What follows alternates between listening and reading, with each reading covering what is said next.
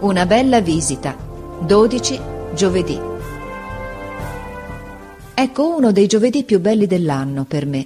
Alle due in punto vennero a casa De Rossi e Coretti con Nelli, il gobbino. Precossi, suo padre, non lo lasciò venire. De Rossi e Coretti ridevano ancora che avevano incontrato per strada Crossi, il figliuolo dell'erbivendola, quello del braccio morto e dei capelli rossi, che portava a vendere un grossissimo cavolo e col soldo del cavolo doveva poi andare a comperare una penna. Ed era tutto contento perché suo padre ha scritto dall'America che lo aspettassero di giorno in giorno. Oh, le belle due ore che abbiamo passate insieme. Sono i due più allegri della classe, De Rossi e Coretti. Mio padre ne rimase innamorato. Coretti aveva la sua maglia color cioccolata e il suo berretto di pel di gatto. È un diavolo che sempre vorrebbe fare, rimestare, sfaccendare, Aveva già portato sulle spalle una mezza carrata di legna la mattina presto, eppure galoppò per tutta la casa, osservando tutto e parlando sempre, arzillo e lesto come uno scoiattolo.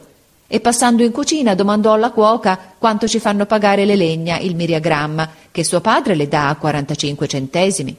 Sempre parla di suo padre, di quando fu soldato nel 49 reggimento alla battaglia di Custozza, dove si trovò nel quadrato del principe Umberto, ed è così gentile di maniere. Non importa che sia nato e cresciuto fra le legna, egli l'ha nel sangue, nel cuore la gentilezza, come dice mio padre. E De Rossi ci divertì molto. Egli sa la geografia come un maestro. Chiudeva gli occhi e diceva Ecco, io vedo tutta l'Italia. Gli Appennini che s'allungano sino al Mar Ionio, i fiumi che corrono di qua e di là, le città bianche, i golfi, i seni azzurri, le isole verdi, e diceva i nomi giusti, per ordine, rapidissimamente, come se leggesse sulla carta. E a vederlo così, con quella testa alta, tutta riccioli biondi, con gli occhi chiusi, tutto vestito di turchino coi bottoni dorati, diritto e bello come una statua, tutti stavamo in ammirazione.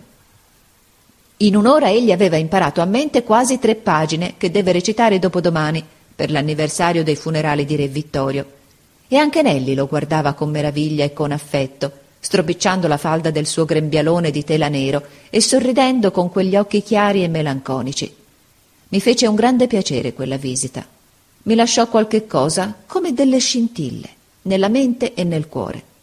E anche mi piacque, quando se ne andarono, vedere il povero Nelli in mezzo agli altri due, grandi e forti, che lo portavano a casa a braccetto, facendolo ridere come non l'ho visto ridere mai.